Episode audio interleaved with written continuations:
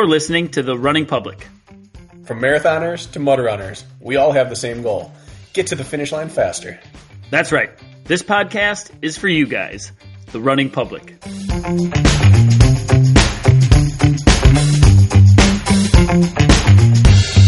This is The Running Public's Training Tuesday.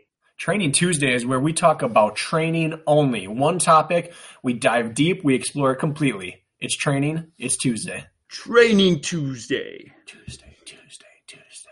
Good morning, Bracken. Good morning, Kirk. Welcome back. I'm a little concerned your life is falling apart. Okay. All right. Why? Well, this is the first time, I think, since beginning recording with you that there's a glaring gap in your shoe wall. And I don't understand why. So I imagine things are all out of sorts on your end over there. This is actually a good thing. I used both of those shoes since Friday. Okay. And didn't get around to replacing them because I was out and about being busy. So my body is returning to good. What shoes are missing? It's just it's weird to look at you with, like, normally it's this perfect backdrop with these very organized shoes and there's a gap. So it's kind of bothering me more than anything. Well, I had a pair of Nike Zoom Streak 6, which were one of my favorite racing flats ever back in pre-Super Foam days. But now it's become more of a lifting Metcon shoe for me because it's a very flat bottom and it's a pretty stable base and it's light, and I love the way the Flyknit feels. So I got back to lifting, and that felt really good, and I was doing some sled work this weekend. And then I had a pair of studded shoes for winter running, which I also used this weekend because we had a literal sheet of ice across our city. Like, my parents were chopping a quarter inch, half inch in some places off their walk. I saw Lisa's updates. Yeah, it was wild. Okay. So that wasn't even me getting on the trails. That was me wearing it outside so I could shovel in salt because it was a sheet of ice. That sounds like fun. I mean, we're going to dive right into the serious stuff. The kids went outside to ice skate on it, and Mira knocked herself out on the ice. Ugh. Because it was so slick. Which is a terrifying thing. To have your 4-year-old unconscious in your arms. Oh, she actually, not like sort of, she knocked herself out. Again, to overuse the word, literally. Literally. Oh my God, is she okay? Yeah, she's good. She's done this twice. She had it once when she was about 1. It's like a borderline knockout where she loses consciousness for just like 2 seconds. And the last time it terrified us. Like, we were on pins and needles for the next 24 hours, like watching her like a hawk, and showed no ill effects from it. Same kind of thing. She fell backwards and hit her head in the kitchen. And this time, same thing happened. And then the next day, well, first of all, we were, doing checking for eye dilation. I was asking her questions about it. And I don't know how much history you have with people having head injuries around you, but it seems to be a direct correlation to how hard you get hit to how much of the previous memories you lose. Sure. So, like, the longer you're out for, the harder you get knocked out, the less of the incident you remember. Whether it's just the 5 seconds leading up to it, the 5 minutes leading up to it, the 5 hours leading up to it. She remembered the whole thing. Okay. She remembered the kids trying to help her when she was, like, staggering before she went down. So that was there. And then the next morning, we come downstairs and I go down to do a workout, and the kids come down and join me. And the next thing I know, she's doing cartwheels in the basement. I don't know if you've ever been concussed. Once. You don't even have the option to try to do a handstand or a cartwheel. Yeah. So she was right back to good. So it was a scary thing, but maybe you get some freebies when you're young. Maybe. My concussion happened when I was young. I was like 7 or 8. I remember it pretty vividly, though. But was she ice skating on the driveway, on the road? On the side, we have like a walk on the side of our house. It wasn't really ice skating. It was just in your winter boots running and sliding. Okay, yeah. It's always that rare occasion when you can go actual ice skating on non-typical ice skating surfaces in the Midwest. This one you could have. Well, I'm glad she's okay. Speaking of shoes, the shoe wall, and I know you have some, Alpha Flies up there? Yeah, I have Alphas at the very top. Yeah. I don't know who this gentleman is, but this weekend in Jacksonville, I saw somebody standing in line with the Alpha Flies on for the sprint on Sunday. I didn't say anything, and I didn't want to. He was a gentleman who had nothing else on him. There was no. It was obvious there were no other secondary pair of shoes, and I had myself a real good laugh inside. I mean, that poor guy got a Groupon or something, signed up for it, and was ready to go rip up a trail 5K. Smooth trail. He knew the area is flat. Now, I guess I didn't think about that. He could have been running the trail race, in which was pretty clean. Was it? And fairly packed. So maybe he knew something I didn't, now that I think about it. But I assumed he was running the OCR race. But the Alpha Flies, I was like, son, those are not going to help you out here. On the list of super shoes I would take on the trail, the Alpha is not head of the class. I can tell you that. Yeah. Although I did, when I was speaking with Chris Brown this weekend, and I think you probably already know this because you're such a shoe guy, but the Hoka trail shoe with two carbon strips. Tecton X. Sounds like they're going to be real spicy. It sounds like if you took the original Challenger and added a little bit of the Carbon X to it, and then made it lighter than the Evo Speedgoat. Yeah, and I believe it has sort of the grip of like the Zinal, or more like the Zinal. Why am I blanking on the name right now? The other shoe with minimal tread. Jeez. Torrent. Similar. So it's not super aggressive like lugs or anything, but which would make sense with a carbon fiber plate. But I actually love that Vibram, I always say Vibram, the Vibram Mega Grip that the Speedgoat have, and the beefed up version that the Mafate have. They have this new Mega Grip Lite, and it's like 50% weight reduction, and the lugs are smaller, but actually smaller as well. Like not just in depth, but in diameter. And I feel that helps. They grab better that way. Yeah, I actually like that. So I really like the idea of that light base that Vibram's using now. Yeah, I'm looking forward to that shoe coming out after hearing about it. There are two shoes that I will be purchasing this year that I'm going to spend a little cash on the trails. It's that one, the Hoka Tecton X, and then the Salomon Pulsar Soft Ground. Oh, yeah. Between those two, I feel like that fills everything that's not super sloppy. Yeah, I'll be buying it as well, for sure. So speaking of super sloppy, I saw some videos. Alex Walker put up videos of her son doing the, 14 to 17 age group. That was literal soup. Like slop. This weekend got weird on day two. Oh, man, Kirk. Uh-huh. So I want to hear everything. Do you want to start with the race and the weekend, or do you want to start with our question of the day, I guess? What do we want to do here? I say we're going to spend a lot of time talking about the weekend, I think. So I think we start with the question of the day, which is something I want to chat about, and then we dive into it. Are you cool with that? Then we just keep flowing after that. I get it. We just spent two straight episodes talking about ourselves with our couples therapy. We sure did. I got a lot of comments this weekend about that. Well, do you see my screen name today? Yes. Therapy still needed? Yeah. I'm not sure what sort of therapy that refers to. It was actually satirical. I'm feeling pretty good about this weekend, which I think would be contrary to what most people would think. Very good spirits. But let's do the question of the day, because I really like it. Why don't we hop into that?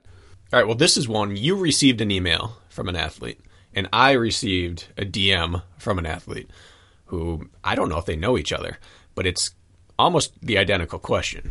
Yeah. For my athlete, it was like a note. Like, I notice X on weeks I do this. And then your question was almost repeating that in a different way. So, and that's the second time we've had that recently, where I got two messages almost verbatim, one from one of my athletes and then one from someone I don't know, that were almost verbatim. Almost like they had said, hey, let's just bombard this guy with messages and it'll increase our chances of getting an answer. It's working. All right. So, if people send multiple messages about the same thing, we generally feel there's something there. Let's attack it. And this is one that's interesting, because I read it and thought, I don't know if I want to get into this, because I don't really have any passion about this. And I read it out loud to you, and you said, absolutely. We need to hit this. Yeah. This one pumps me up. This is how good couples work. They balance each other out, because I wouldn't have addressed this, and you're making me. Making you? I don't know. I you are bringing me along for the ride, and I'm going to be better for it. I hope so. Is there any scientific or anecdotal evidence behind the benefit of incline work a couple of days before quality workout? I've noticed that I run my best and fastest a day or two after getting some decent vert in my legs. It seems counterintuitive, but... and then I can't read the rest of it. But the pattern is consistent for me. Now, I read that and thought, nope, I don't think that works. But since you had some interest in it, it got my wheels turning, and I think it's worth discussing. I agree with you, Bracken. So, and who asked that question? I think we should give them some credit. Now, this is a screenshot, and it always cuts it off a little bit, doesn't it? Yeah, sometimes it can. I'm going to pull it back up. I already closed it out because I wanted to give you my undivided attention. This is Micah Reeves something. The last name, I assume, is what's missing, and it starts with a D. Micah D. All right. Well, Micah, my athlete Luke Halterman asked me or noted the exact same thing. Luke, shout out to you a few weeks ago about, he said somewhere, and I quote, like, I have noticed now it's been a theme that after doing vert or like a vert quality workout earlier in the week, I always feel amazing on my Saturday effort. And so can we please incorporate vert as my last quality day before a race moving forward? That was his question. And now I have kind of been noticing the same thing with myself. If you notice, this week I did some 15% intervals, and my body felt really good this week. My legs did. And I've noticed that theme in the past as well, which is why I've started to play around with incline work the week of races. So I feel like I've noticed it too. It's something you have not noticed with yourself? Correct. But you can't notice what you don't have. I have never messed around with that. Ever. But in training you have. Yes, but I think because I train exclusively alone, I always feel pretty meh in quality workouts. Mm. And I do a lot of perceived effort. And so like, I don't have a lot of days where I'm like, oh man, I'm so fast today, because I'll vary up the terrain of where I'm doing it. Not always, but when I'm doing big vert, I'm usually training for... like if I'm doing incline workouts, I'm usually training for a specific race. Mm-hmm. And that race usually doesn't include flat, smooth running. So when I do my flat ground running, if at all, during that time, I really vary up the terrain and where I do it. So I might be doing 3-minute intervals 4 different times throughout that block of training, but it might be on 4 different surfaces, because that's sure. Not the purpose of what I'm doing there. And as I'm saying this out loud, I'm realizing the flaw in the system, that it's making it a little harder to track my flat ground running because of that. But no, as a result, I haven't noticed that at all. And then on race day or race week, I intentionally stay away from all hills because of something John Yasko said to me like 8 years ago. Now I'm starting to think maybe I'm leaving something on the table here. What was John Yasko's reasoning? It was just probably a throwaway line when we were doing a cool down after a race. Probably would have been Palmerton, something like that back in the day. And he's like, yeah, I don't run any hills within 7 to 10 days. I get my last big hill workout maybe 10 days out, and I don't touch any vert prior to that or after that before the race, so that my legs are just ready to rock. And I thought, yeah, that's really smart. And now I'm thinking about it more. Like, what do we do before a flat race? That's going to be fast. We run flat and fast. Right. What do we do before a short, spicy OCR race? We do some short, spicy transitions to be ready, and maybe I want a little bit more of that recent memory in my legs. Well, I understand, when the legendary John Yasko speaks, you listen. He probably thinks about what he says more than most anybody I've spoken with. So I understand, maybe that's sinking in a little bit for you. And 8 years ago, I wasn't as far along in my pursuit of running knowledge.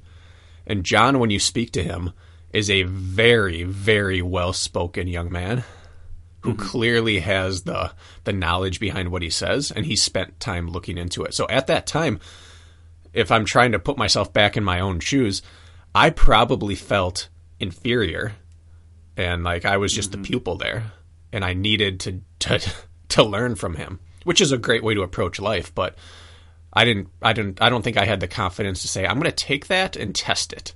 Said I just took it verbatim, and then as I moved along in my journey, I never reassessed that one line that he might not even have meant the way that I took it. Yeah. Well, to serve ourselves, you know, our own like patronage here, I feel like we've done a lot of studies between our athletes and ourselves now over the years. I would say, I don't know how other coaches work, but like we really play. I would say you and I play a lot more than others do. And some could look at that as a fault, but I would say like it's experimental for a reason and you learn more. Most of them end up being fails, but ultimately you gather to that knowledge base and a few new things stick, right? Like we definitely, I don't know, I feel like we stir the training pot a little bit more than others and got a lot of data points over the years, I would think. Kirk, I'm feeling so exposed here. I think if you looked back through every training plan that I've written in the last 8 years, I don't think you would find incline work 6 days or closer to a race. Not even one time on hundreds and hundreds of training plans. I don't think you would find one example of incline work within 6 days of a race. And maybe single digits with 7 days. And I can tell you if it's within 7 days, it was an aerobic max gain. Okay. That's the only thing. 1 week out, an aerobic max gain. I think that's the only incline work I've prescribed in nearly a decade, a week out from a race. You know, what's funny is when I think back to maybe it was coincidental or not. First time I did heavy vert the week of a race was the Minnesota Sprint. 3 years ago, I got about 3,500 feet of vert on a Thursday, taking it easy, shakeout run Friday, race Saturday on a ski hill. Felt amazing. Fast forward to Tahoe that year. I did 2-1 intervals uphill on a mountain by choice, saying all I've done is vert leading into Tahoe. Guess what? Towed the start line in Tahoe. Felt great. And then this year in December, I went to Central Florida, did vert intervals, went down, legs felt good. This week, vert intervals, went down to Florida, legs felt good. So I'm 4 for 4 on vert work now and racing or feeling good. So I don't know, when you start noticing that trend, and those were, and in some, that was before both, you know, mountain races and flat races. So you said something to me before the race, Bracken, this week. I want to pause you right there. I want you to remember this, but I want to follow up to this with something I read a couple months ago. Okay. I'm just searching this document right now. Okay. I'll just wait. I'm sorry. I know this is tedious, but... I'm a steel trap. I'll remember my train of thought, Bracken. I don't remember the exact quotes.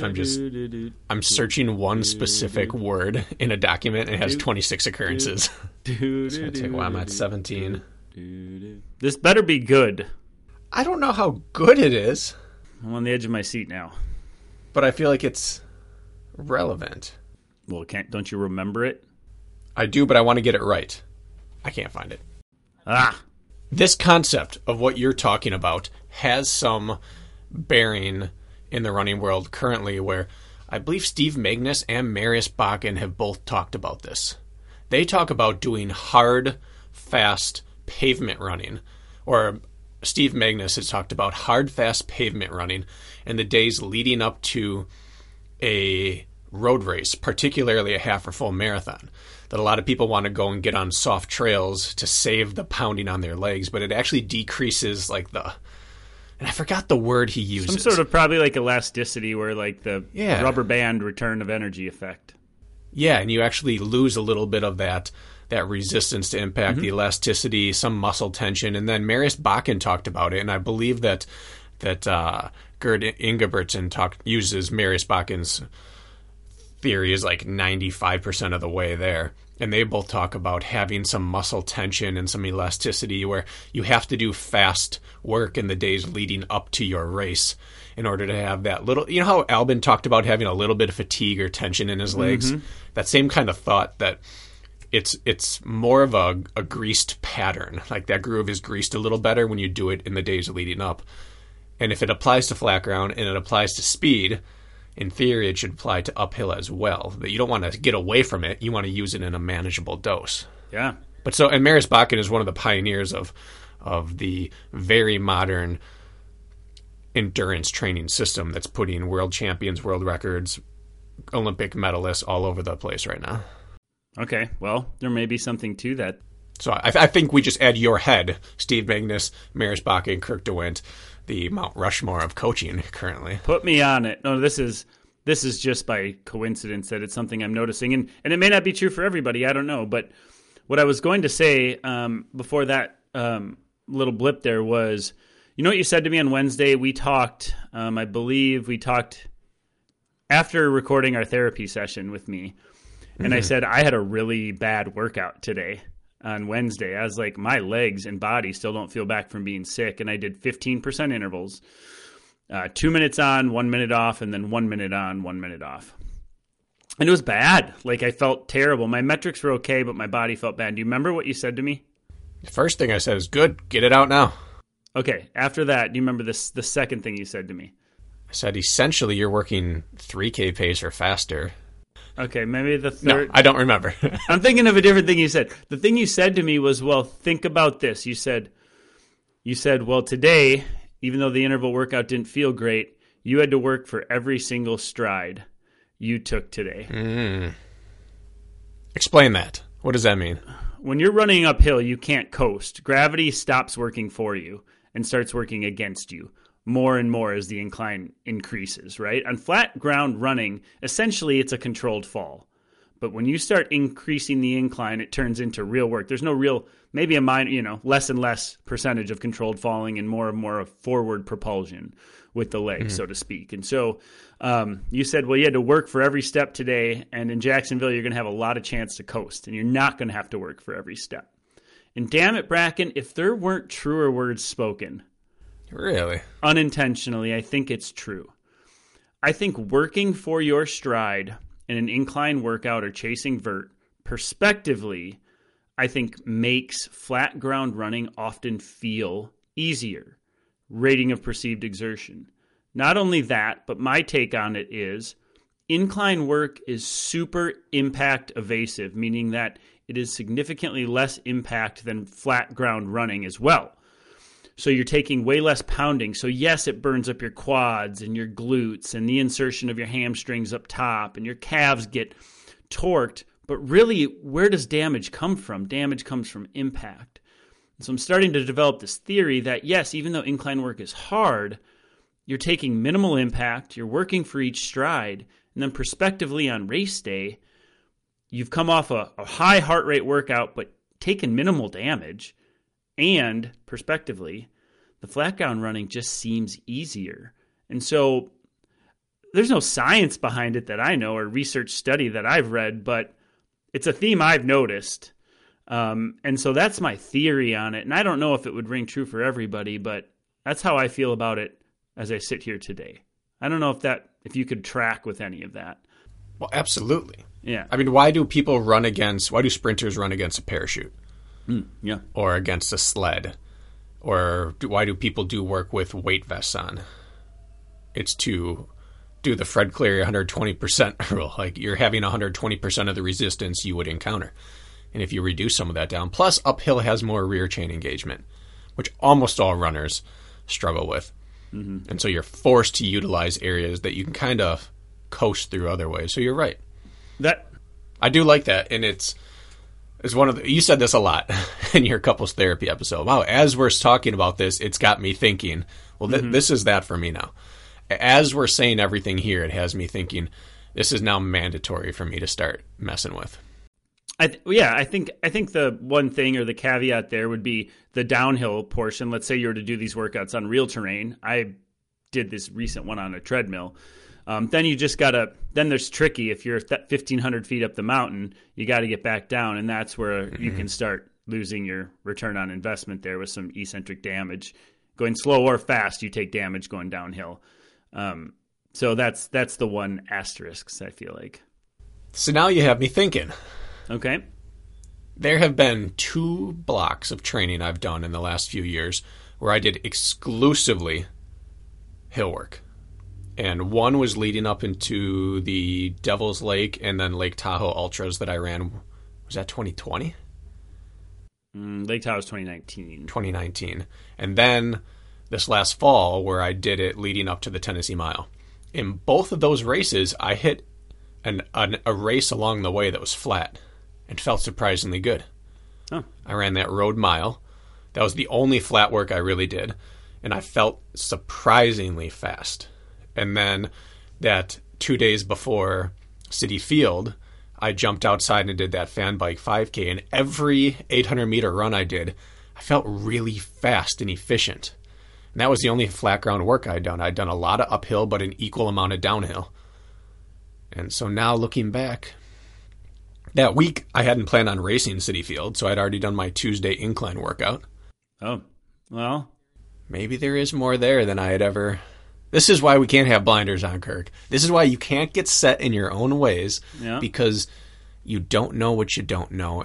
But that extends to you don't know what you're doing incorrectly either. It's not always just about learning new stuff. It's about the things you think you already know that isn't right.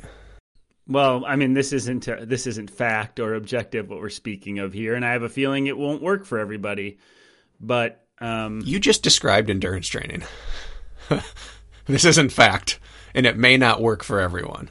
That's endurance training. It's true. Well, I'm just saying, I don't want everybody going out and doing 30% work and then showing up to a race flat. But I think what we're getting at with these two, you know, my athlete Luke, and then the question we got is maybe you're on to something.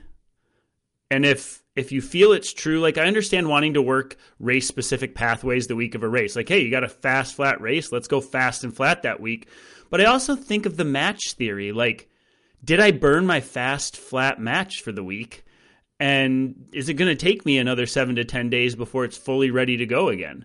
Like, I know that sounds stupid, but in college, I noticed it all the time. If we did really short, fast, hard work the week of a race, I felt sometimes a little flat on race day. And if we did longer stay power stuff that was slower than race pace, which seems super bizarre, a lot of times I felt like pretty springy on race day. And I brought that up to my coach even once, being like, if we do really hard short stuff 3 days out, I notice like I don't have that gear until like later for some reason. Like there's also like, maybe did I use that up for the week? I don't know. See, we can all play head games with ourselves.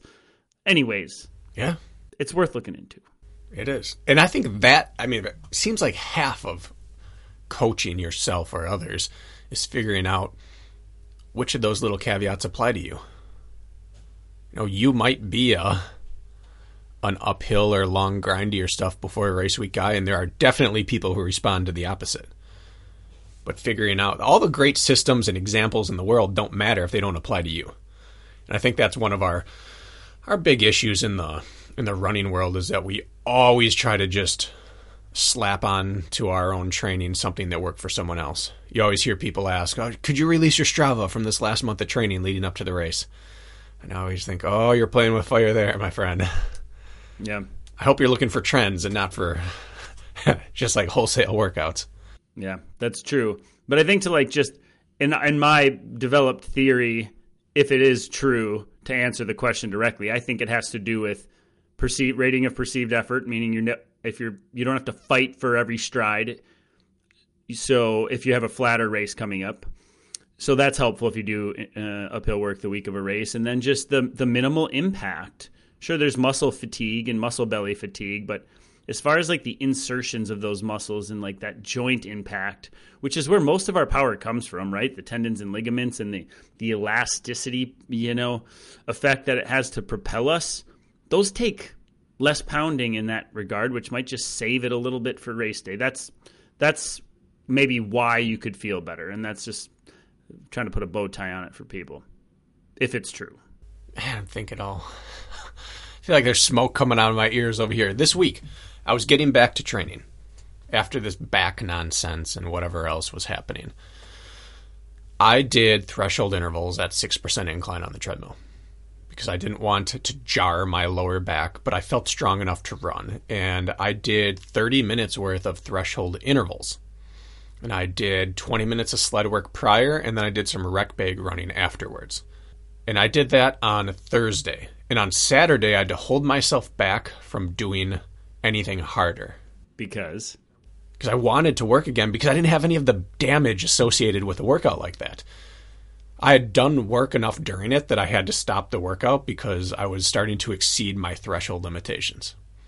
But usually that correlates with the level of pounding and deadness in my legs, which wasn't there. And because I'm untrained in terms of quality right now, it should definitely be there. And it wasn't there, and I was kind of feeling disappointed. Like, man, I could have got more work in.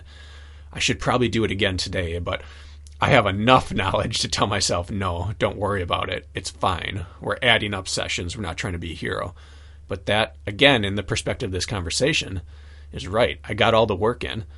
I got my body to the point that it needed to be done, but I didn't take damage. Yeah. It's worth the discussion. Went. Don't look at me. I'm looking right at you. These were two other athletes who noticed the same thing and then made it worth our time to talk about, so... hats off to you. I'm just playing the role of student today, through and through. This is exhilarating. None of this is fact. Should we pivot to you? Let's pivot to you, Kirk. You've earned it. I've earned it. You led me today down the path of knowledge, and so now let's talk about you. All right. What do you want to talk about? Well, do you want to start from the beginning as if the audience knows nothing, or do we want to give the end result and then talk through how it went and how you feel? We can talk as the audience knows nothing, which I think makes sense. So I went down to Jacksonville, Florida this weekend, which was a big weekend on the age group front, because it was the first age group national series race where there wasn't a, let's just call it national series elite race in conjunction. So it was a big race weekend for a lot of people. And I went down there to race the elite race as a tune-up, so to speak, before we go to San Luis Obispo in less than 2 weeks. Wanted to find out where my fitness was at, wanted to get a hard effort in to stimulate the system, and then support a bunch of athletes down there as well. So I went down there to do back-to-back races, the super on Saturday, which is roughly a 10K, and then the sprint on Sunday, which is a 5K. And my reasoning for picking Jacksonville over Arizona, which was also a race weekend, was Arizona looked fast and flat and firm, and Jacksonville is always a muddy, gross mess, which is a lot of work. So I chose the place that I thought would be a little more miserable, and also then was able to see athletes. So that's where I was this weekend racing. And it turns out I thought Arizona was going to have the better competition, and little did I know that a couple people didn't go to Arizona who I thought would. And I would say day one in Jacksonville had a more stacked field than day one in Arizona. And yeah, then I agree. Day two evened out. So it was a nice surprise to have, like, we had real races both days. Like real get yourself ready for a national series event races against really good competition. And so I was happy at the start line, believe it or not, to be like, dang, Tyler Veerman comes walking in, and there's Alvaro, and there's Chris Brown, and Nick Riker's here, and Leon Kofed from Denmark. I was like, we got six of us here who could potentially win today. That's rare for a regular season race, in quotes. So that's where I was this weekend. There are some names there that don't hit as hard as some of the other top names in the world, but their racing sure does. Mm-hmm. Tyler Veerman is one of those names where someone reads it on the start list and I'm like, oh yeah, he's pretty good. And then they show up and realize I'm racing one of the best people in the world. He hasn't yet, his reputation hasn't yet transcended what it used to be. Mm-hmm. And he continually puts it down on people. Yeah. And same thing, you know, both of them have had, Chris Brown and Tyler Veerman have had national series podiums. Tyler Veerman knocks on the door. I don't think he's finished worse than fifth in the last, like, other than maybe a rare race in the last half a dozen U.S. National Series he's raced. And runner-up at Ultra World Championship. Yep. And you look at, you know, Nick Riker's coming around, the best fitness he's had in a long time. He ran a 5K PR recently, and Alvaro Vasquez just ran 5:38 pace for a half marathon on the roads. So you combine all of those athletes, and then you got me, who I guess I was a little curious as to where my fitness was at in the mix, and Leon Kofed, who's a world champion in OCR, multi-time world champion in OCR, and you got yourself a stew, Bracken. You do have yourself a stew. Now, you were a little out of high school coach who always used to say, you got your dauber down. I never knew what that meant. Was he saying bobber? Because a bobber down, that's a good thing. Like a bingo dauber? I don't know what a dauber is. You got your dauber. Crocs, you got your dauber down. Don't get your dauber down, Crocs.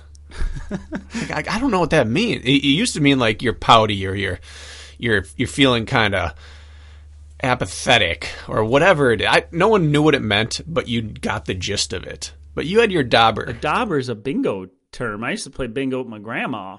But is it bad to have your dauber down? Maybe that's like when you've given up on the game. You got your dauber in your hand when you're playing bingo, and when they call your number, fat Sharpie marker thing. Yeah, you daub the number, and it's satisfying. But maybe when you realize you're too far gone, like you're not going to win this game, you just set your dauber down. And you're like, fuck it, I'm out. It's not. I'm not going to win this one. I think that's what it means.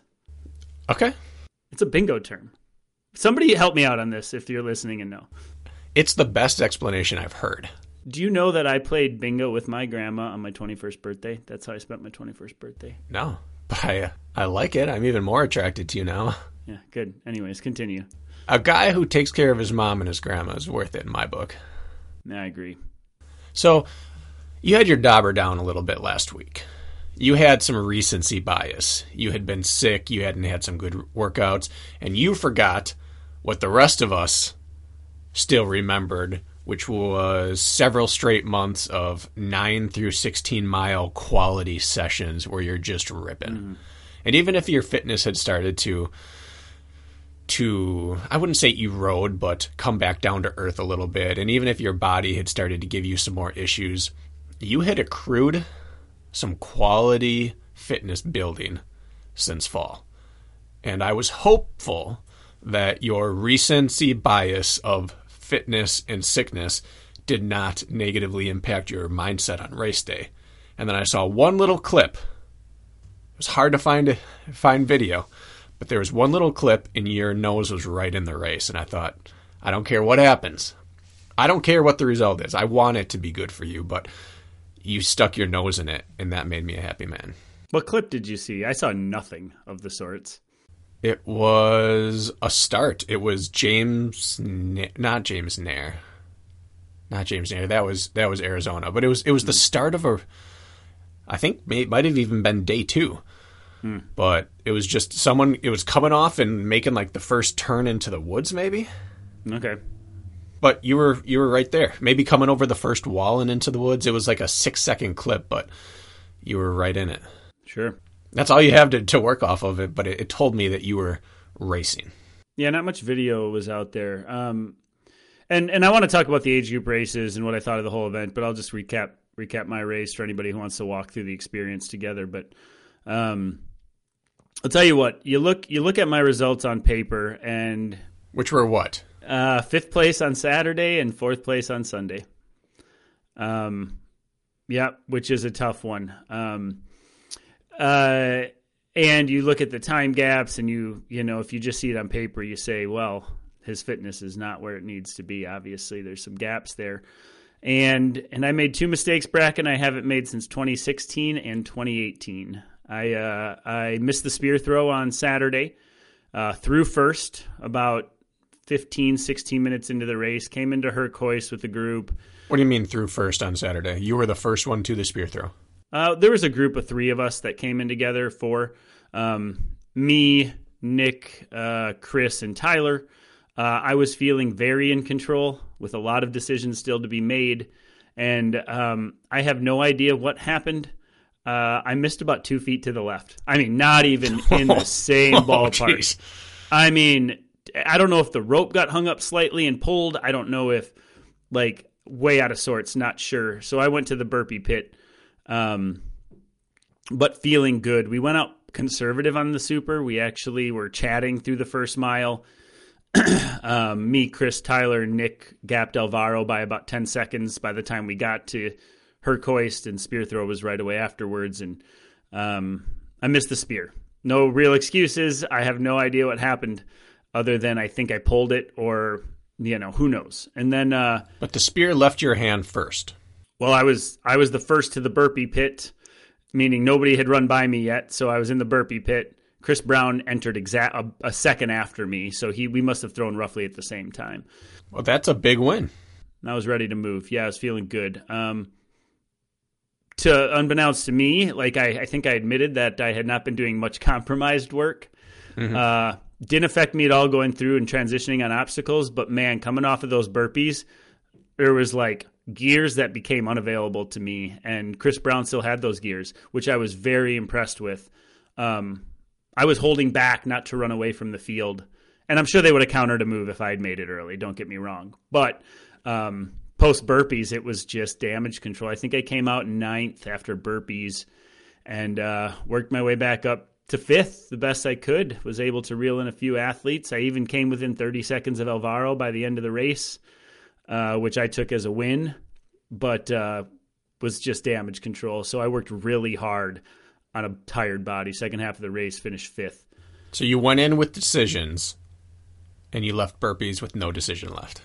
Chris Brown's a great dude, and he said, let's count these burpees together nice and steady, and then let's get them back. And we counted out. He counted out loud one. We did them in sync for 30 burpees. Really? I've never heard of that. Chris is wired different, and I like it. Yep. And so we got out of that, and he popped up maybe a second before I did, and I tried to hang on to him, and I was like, if I hang on now, it's going to be ugly. I looked down, and my heart rate was in the 160s going into the spear. Low 160s, which felt really good for me. And I came out of burpees at like 176, 178. And I was like, shoot, like this is going to be tough. And honestly, the one thing is I gave up for about a mile. Mm-hmm. I thought I was ready to contend for a win. And I haven't had a smack like that in a long time. And then I started picking people off and getting some momentum back. And, finished fifth. I was happy. I caught Leon. Made me work really hard. Caught Leon in the last bit and started racing again, I would call it. So that was good. And we can talk about lessons learned. And the next day in the super or sprint, we raced. Out of the gates, we raced. Like it was National Series feel. It was people were ready to race, and we went out hard. Alvaro came with a whole different mindset. Tyler and I were ready to counter. And we gapped the field instantly. We were running 5:15, 5:30 pace. On what kind of terrain? On the clean stuff that you could run. Clean meaning grass? Grass that was pretty firm, yeah. And again, I came into spear throw, came into Hercoise with the group. Me, Tyler, Alvaro, came off of Hercoise in first, went to spear, threw roughly the same time as Alvaro. We'd even through a little earlier than Tyler, who was a few seconds behind us, working hard. We were working hard, but I had matches left, I felt like, and they threw us into the muck. I don't know what video you saw. But you made your spear this time. Made my spear this time, yeah. Okay. Perfect throw. Working hard, but like, hey, this is going to be a good race. Me, Alvaro, and Tyler this is going to be fun. Went into the thick muck. Anybody who raced there knows the section before the Z-Wall, which was up to your knees, the kind that takes your shoes off. They have to pull on the trees to get your legs through. Alvaro yelled something in Spanish. He was not happy with the terrain in there, and Tyler and I put some space on him. And then we popped out to Z-Wall. Z-Wall, for anybody who was at the race, I'm sure it's going to sound like excuse-making for myself because conditions were bad, but it was the muddiest Z-Wall I'd ever been on, and it got caked by the ocean. Caked by what? The ocean. Why? It's a song. It doesn't matter. I'll take this part out. Is it? Cake by the ocean. I don't know that song, and I like cake. I think it's a metaphorical cake. Got it. Yeah, they like to do that, don't they? Yeah. And so it was great. It was really mucked up from the racers the day before, and the footholds were all wedged with hard mud that had like dried overnight. Mm-hmm. So you couldn't even get your feet on the ledge. And I wanted the wall on the left, and Tyler got there a second before me. And that was my wall with the sun on it, right? Everybody picks it out. So I chose a different wall and realized I was in trouble right away. Mm-hmm. Stayed on to the blind corner. Thought I'd fall multiple times if I'm being straight up with you. Like, I don't know what it was, but like I could not stay on that wall. And I reached around the last blind corner, heard Tyler ring the bell, And I was like, shit, he's got me now by 5-10 seconds. Panicked a little, tried to make a quick move around the blind corner. My hand slipped off the top block, and I reached up instinctively and grabbed the top of the wall to save myself. And the ref was right there being like, you can't do that. And I said, I'm sorry. And I went to burpees. And so that was my race at the Z-Wall. I believe I would have fallen off regardless, if I'm being honest. I think if I didn't have the top of the wall, I would have ended up on the ground. And so I failed my first Z-Wall since 2016. Went right to the burpee pit. Alvaro came through, finished about 15 seconds later. And then I watched another 3-4 guys get through. Nobody failed but me. I had to have one person join me in the burpee pit. So I have no excuse, Bracken. And then I went to work, and I came within 7 seconds of catching Leon Kofed for the podium. I worked so hard, harder than I've worked in the past recent months. And I thought there was a chance. I worked hard. I was like, F this. I was pissed. I planned on showing up and winning, or at least having a kick finish to win with Tyler, Alvaro, and didn't get that opportunity. So almost made it up in the back half of that course. And I was proud of my efforts. I know it doesn't look like it on paper, but my fitness is better than it's been in the past few years. I think as good or better than any national series I've gone for. And so I feel really good about this weekend. Everybody keeps reaching out about asking like for a swan song or patting me on the back. And I'm sitting here thinking like, I can't wait to get to San Luis Obispo and not mess up. So that's where I was at. Those were my races. And I feel good about my fitness, great about my fitness, feel bad about my execution. That's the tricky part about some sort of hybrid racing, whether it's OCR or whatever, that when you look at the results of a standard race, the story is whoever got beat either had an injury pop up, gave up, or at some point got dropped. Their fitness wasn't there. Those are the only three ways to get beat, right? Yep. Give up, injury, or you're just not fit enough that day. Didn't have it. And that's not the case with OCR racing. It's so many things play into it. And so when I saw your result day one, obviously the first thought across my mind is, oh man, I wonder if he wasn't ready. But then you start looking at pieces, and this is how I justified it in my mind before I heard that you failed something. And it was, all right, the last time you raced Alvaro, you were what, 10, 15 seconds behind at the hour mark? Yep. And then you ran him down and passed him in that really nasty section before, you know, as everyone fell apart, you fell apart less and you got the win. So realistically, you finished the exact same place you were behind him. You just hadn't hit that extra 20 minutes of nasty racing. Right. 30 minutes of nasty racing. So I thought, okay, then they're both in the exact same spot they were the last time they raced, which was only 2 months ago. So that's a win. It was just, last time it was a 13-mile race. This time it's a 9-mile race, or whatever it was, a 6-mile race. He just didn't have the extra time to let his strength running play out. He got to the hour mark, the same place he was last time. He just didn't have more time to catch him. Oh, sure. So I was happy for you. I thought, that's the same race. Oh, yeah.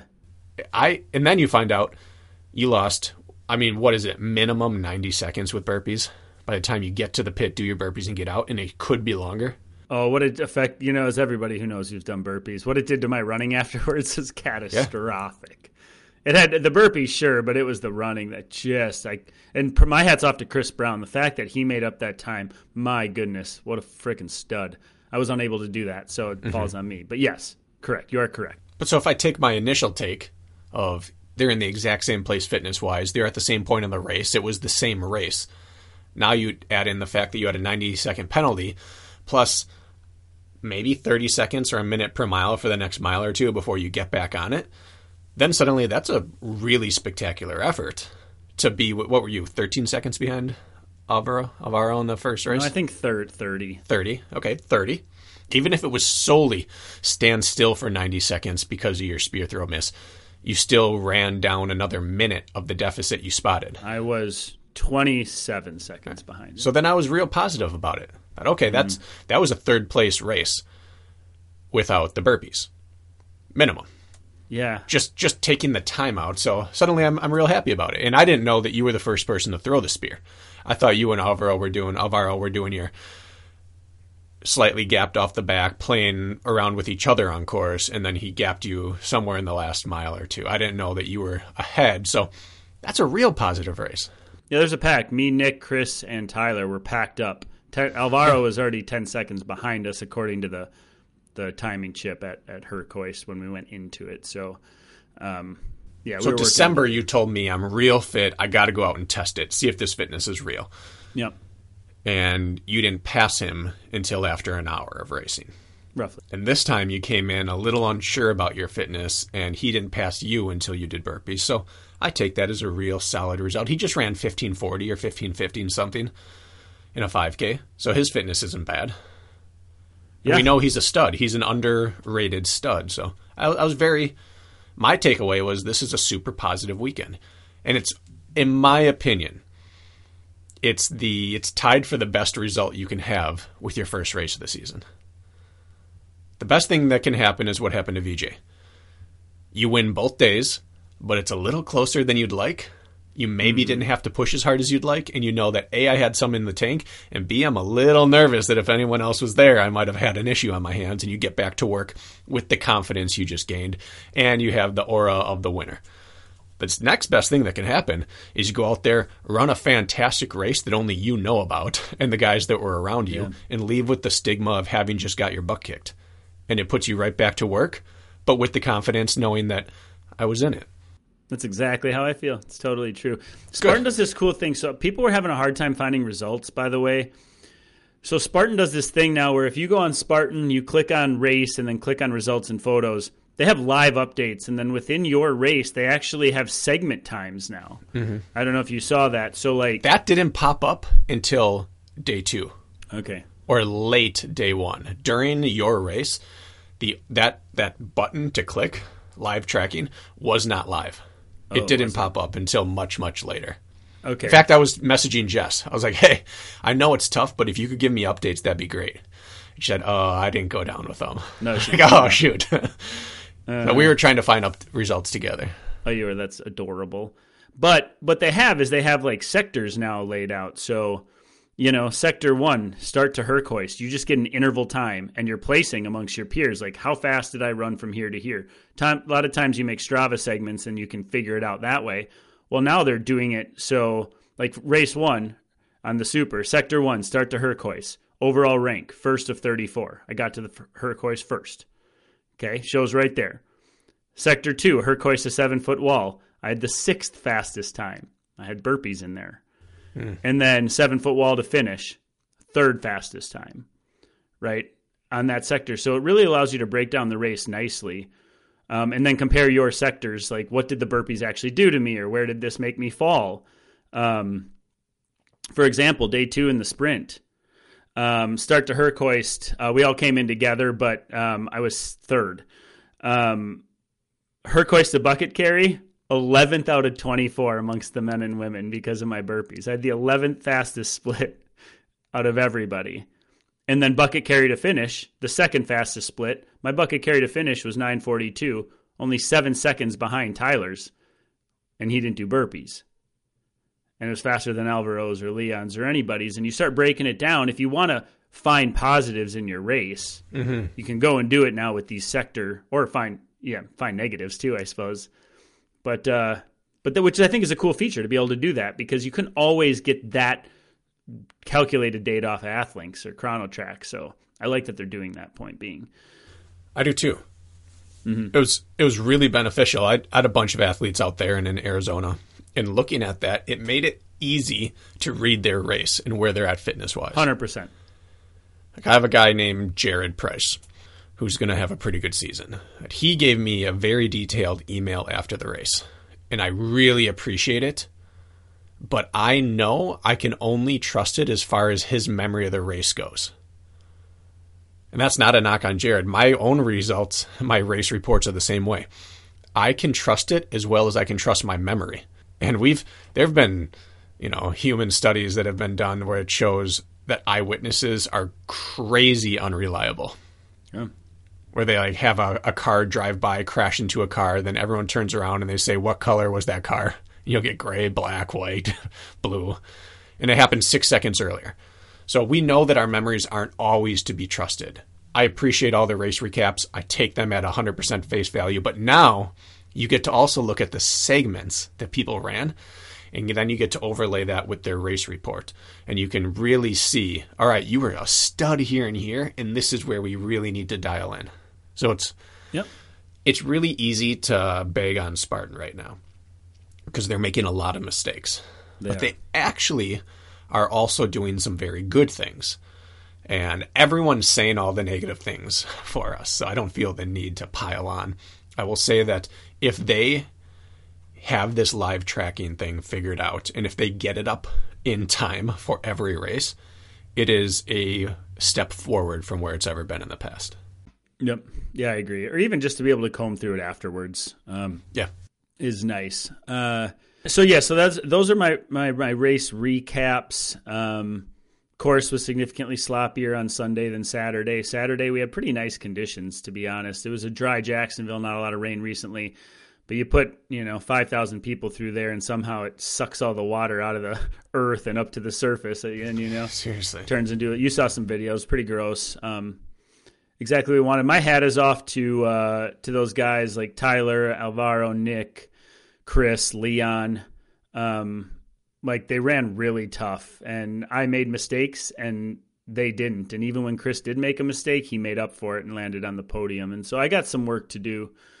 For sure, but Tyler, you ran great races, man.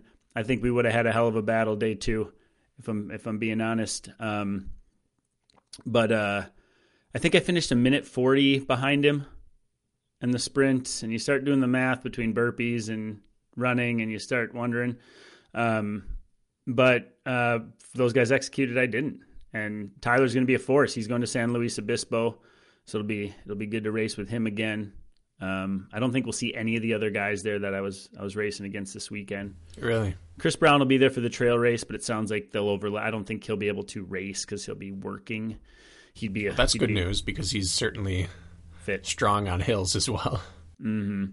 Yeah, and then just noting, just as the event as a whole, all the negative stuff you're hearing about, especially with the backups on obstacles.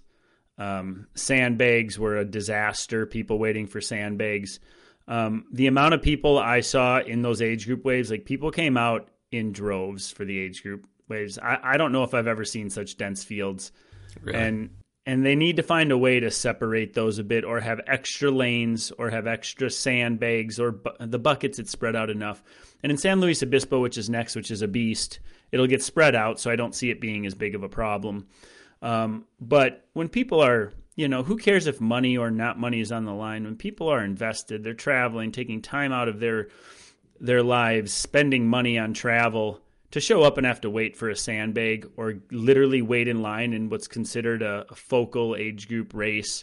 At the Z-Wall, for example, completely backed up, at Helix backed up, at Spear Throw backed up.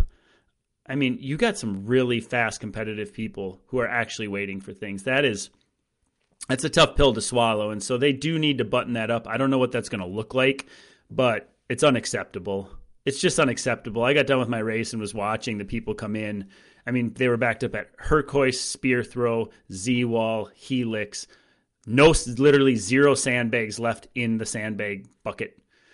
And up front in the elite field, there were five of us together on the super on Saturday, and everybody's sandbag had a huge leak in it but mine. To the point where it was light sand trails leaking out the back. Everybody threw their sandbag on the ground instead of back in the bin but me when we came around, because not tiny leaks. I'm talking you could have emptied your sandbag if you didn't choose to block the hole. And so there's some things they need to source. They all threw it on the ground and said, don't let anyone use this. Chris Brown, again, he's very vocal during races, I'm throwing this piece of shit on the ground or something. And from what I saw, I threw mine in because mine did not have a leak. But point being is, they got those things that they should be ahead of by now. They should have seen the backup problem happening. And I would have been quite upset if I were an age group athlete, putting my emotional feeling and physical time into this and getting backed up. So that was tough to see. There were so many burpees on the rope climb, which was slicked with mud to the point where the rope was black, right? And you couldn't, there was no tread to grab. And then the Z-Wall was an absolute massacre. And there were accounts of, there were so many people in the burpee pit and so many, they couldn't keep track of. People were not doing their burpees. I had two athletes of mine say, I'm so frustrated with the cheating. Somebody slipped off a Z-Wall. The burpee pit was so full, there wasn't even room. There's two volunteers there to watch 10 people slipping off simultaneously. And they both witnessed people cheating at the Z-Wall and the rope climb. Got to button that up in these races. Like, it's unacceptable. So those were tough things to hear about by secondhand account, which I'm a little disappointed. And we don't want to end on a negative note, and we don't plan to, but that's what I observed and then heard. If you're going to put emphasis on the age groupers, you got to tighten that stuff up. I mean, the only negative thing I'll say is just a logical comment. This is why there's a standard rollout process for new ideas and launches of products by companies. Mm-hmm. You do your proof of concept, you do your dry run, you take feedback, you put together the final button-down packaged offer, and then you put it out there. And when you release the first 3 U.S. National Series in this big, we're going to secretly reveal all the U.S. pro stops, and then partway through think, hey, you know what we should do instead? Let's do some age group stuff. And then you switch it around on its head, and you got 6 weeks to prepare for the first one and create a series out of thin air. These are the problems you run into. Yeah. So you're selling a product that you can't fulfill. And that's always frustrating to the customer. So this is why there is a process for this, which makes it very ironic that right now Joe's doing a CEO boot camp television show when maybe not following his own protocols for best practice, but yeah, it was a start. And to their credit, they did a lot. They did fantastic coverage of the age groups. Absolutely. It was a nightmare trying to find information about you guys, but the age group got maybe the best social media coverage of any race I've ever seen Spartan do outside of some of the earlier world championships. So they did some things correctly, which is, I guess, good.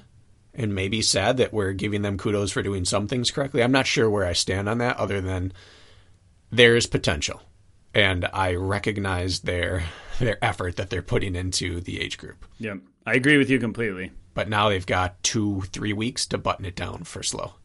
100% agree. I'm very happy with the way they covered it. I was holding my breath a little bit. I'm sure you were too, to see what sort of acknowledgement they would give to the racers. And it was great. It was great. I'm happy with that product from the first race. Mm-hmm. And maybe they knew what they were getting into with the obstacle backups, but it's not hard to put 2 more Z-Walls up or 2 more Helix lanes, things like that. The sprint's going to be the worst case scenario for traffic jams, especially on a course where failing is happening all the time. I looked on the Z-Wall.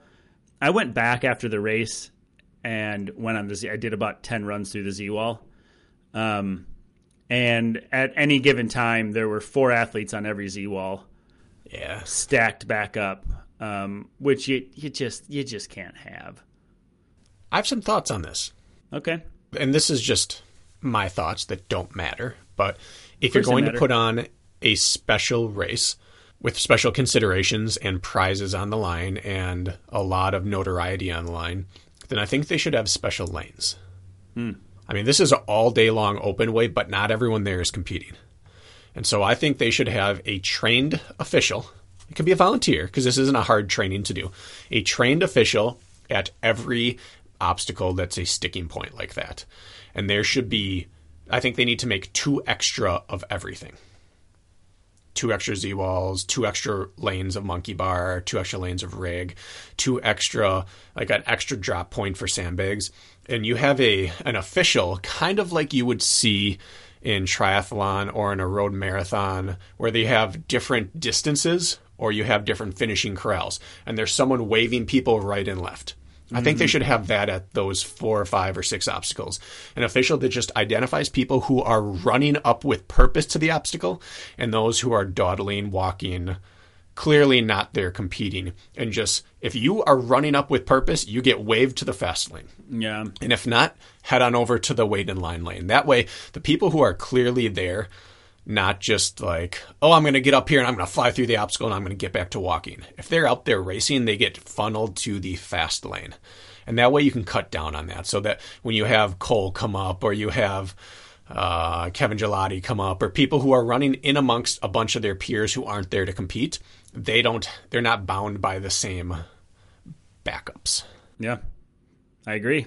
And it wouldn't cost anything. You already have volunteers there. Just one extra one playing crossing guard, just controlling traffic. Yep. Yeah, I agree with that.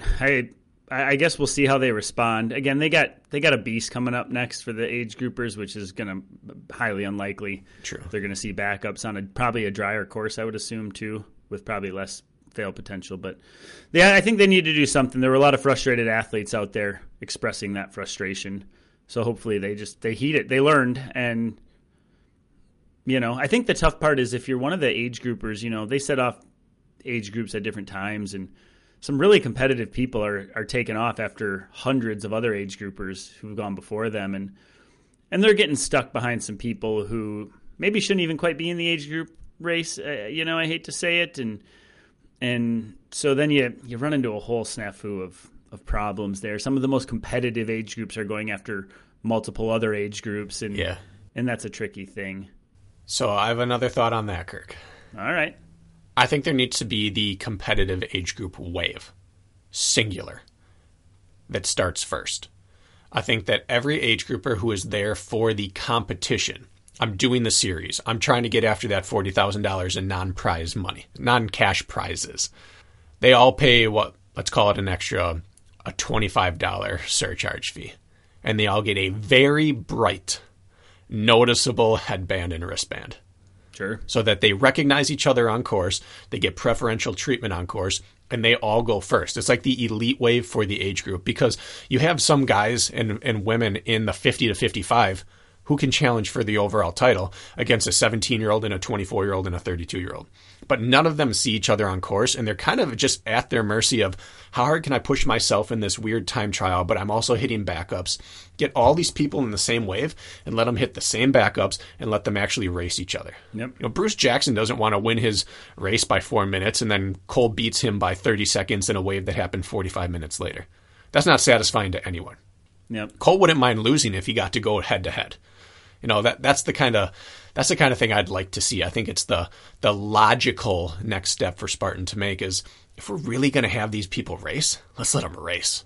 I love that idea. Maybe like, hey, if you finish in the top three in your age group in any race, you actually need a qualification code to get to the first age group wave, which is non-discriminatory of your age. It's just you've podiumed in an age group race.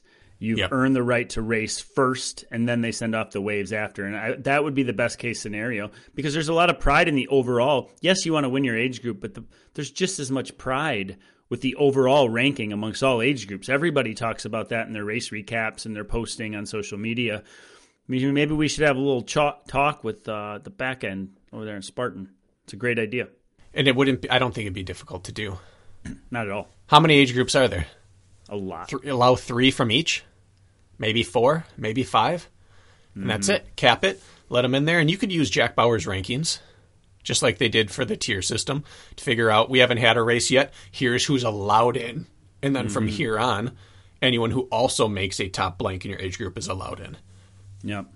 But I'd love to see a mass start age group race and actually let them race each other. Non-discriminatory of actual age. Separate is never equal, Kirk. Couldn't agree more. Fantastic idea. What else do you want to dive, break this weekend down into? I think, guys got the gist of it. Overall takeaway is, strength running still wins. It still comes down to threshold running.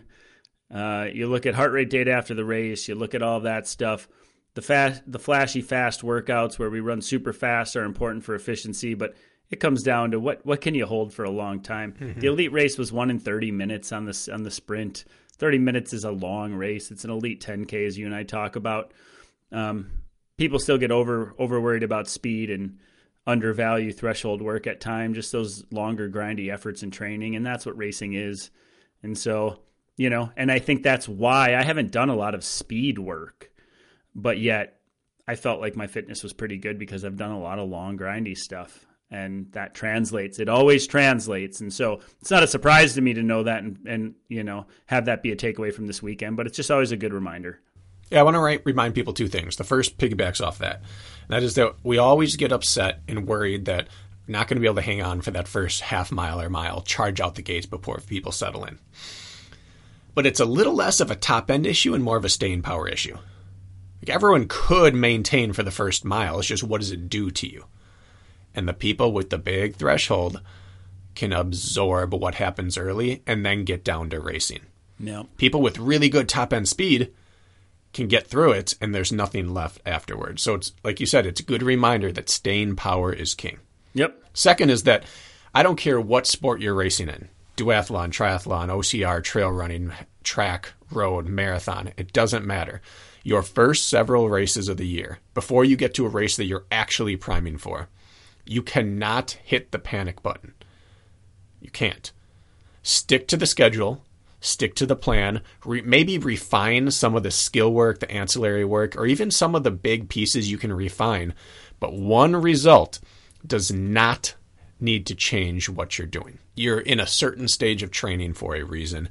See your training block to the end and then revamp from there. But what I'm concerned for people is when you get these results and you hear people say, you know, I just got to make big changes. The time for big changes is after you've completed a block and it didn't work. Yeah. The time for micro changes is after the first race teaches you something that you maybe didn't fully understand in your training. You still have to see your training block through to the end, but you make micro changes. So that's just my PSA for everyone. Don't read too far into this first result. Thank you for saying that. I had a couple athletes, two maybe that I feel like are pushing the panic button just a little bit after how they feel things went. Mm-hmm. A lot that were very, very happy. And that's a good reminder because it's the same conversation I'm going to have with them, but where we're at with our build and process and what to expect and where our real focus is and all of that. So good PSA there, Bracken. And not just for the physical side. Everything we do in life builds patterns. And if we push the panic button after a February race, it's going to become real easy to push that more and more and more and hop plan to plan to plan and maybe coach to coach or theory to theory. And you're never going to find out. We talked about this in the past of how to build a training plan. No. If you don't see a plan through, you don't even find out what it does for you. There's a reason periodization exists, and there's a reason that you don't peak with your first stage of training. It's not designed to peak you. And so you can't accurately judge what your training's doing until you see the plan through. So don't get in the habit of jumping ship immediately. Just course correct the ship. That's all. Yep. That's exactly right. Any other takeaways or anything you thought of while we were chatting? No. I think that this is a good place for people to be at with hearing your race recount, your recap, talking to some of their friends who raced, maybe having raced themselves. First race of the year is always positive. You either won or you learned. And that's it. Move forward, forget the bad stuff, except to keep you focused on moving forward. Mm-hmm. Best thing that can happen to you isn't a win. No. Sure, it's great in the moment, but for long-term progress and what it means for the rest of your year, I think a little humble pie will serve you better in the future. So if you're one of those, use it. Mm-hmm. Use it to your advantage. I'm one of them. So winning clouds the memories. 100%. It dulls the lessons. Either way, we can spin this, so you're going to be a better moving forward, right? Absolutely. Well, Kirk, from all of us at the Reading Public, congratulations. We love seeing you out there. We've all kind of become family right now. And it's good to see one of our own out there representing. People are way too nice, by the way, way too nice. The number of nice people out there talking to me, coming up saying, hey, and thank you. Number of people shouting my name on course who I didn't even know. I had, I don't know, 6 people yell the word Hanson to me out there. Really? Oh, my God. Well, that's confusing. On different race days, it was everybody was asking where my Hanson was, and their Hanson was here and there. It's funny the little things that people pick up. That is interesting. It made my weekend, really. Such a positive. If I could go back again and sign up, buy the flights, go down, race, knowing the outcome of the race, I wasn't going to come home on the podium on either. I'd do it 10 times over. Had nothing to do with awesome. The result. Just a good vibes down there and good people. So. Well, here's what I want to close with, Kirk. Every time I go to a race since we've started up this podcast, there's always a theme of what people talk about. It's generally podcast related these days, but more and more I find that there's something that jumps out at people of what I'm talking about, and they want to talk to me about it. It's either one episode sticks out or one topic or one of my passions. That's what they come up to me with. So what did you get from people that was like your common? What was the thing that you heard the most? Was there an episode that was referenced the most, or a topic or a personality trait? What was the commonality that you learned down there? The thing that jumps out to me is that people resonate significantly more with the episodes we do that involve non-professional athletes that have their own unique story. I've had more comments about we need more Steven Menyas and like that. Like those are the episodes they've either gone back and re-listened to or asked for more of, multiple conversations revolving. Nobody's mentioned any of our pro interviews, which I'm sorry to say, they all referenced the relatability to the non-pros who have a real life story outside of racing. So pick that one up quite a few times, which is my takeaway. It wasn't anything personal, but people seem to really like those. I haven't been out in public since we released this. What was the take on couples therapy? Good. It was good. People seemed to enjoy it. Made them think a little bit for themselves. One gentleman said it was too frou-frou-y for him and he had to shut it off, but his wife wanted to keep listening. And then a lot of like, man, that was deep and sure was metaphorical. Like really got me thinking. One person said they went home and chatted with their wife after they got home from their run and listened to it about their relationship. Made them think. Not even about their running? No, about their relationship with their wife. Wow, look at that. So maybe a little frou-frou-y for some, but introspective for others, yeah. A lot of comments about the couples therapy, yeah. But nobody was judging us negatively for our openness. So that felt nice. We didn't even talk about USATF Indoor Championships this weekend. We'll have to save it. You have some races to catch up on. I can't wait. There were some finishes, Kirk. I'm going to do some assault bike recovery work today, and I'm looking forward to it. No spoilers here. If you haven't watched the Indoor National Championships that took place this weekend, find them online and watch them. Top two in every event earned a spot to Indoor World Championships in Serbia. So there was a lot on the line. Mm-hmm. Go watch them. They're pretty fun. All right. Well, till Friday, right, Bracken? Till Friday. Tuesday.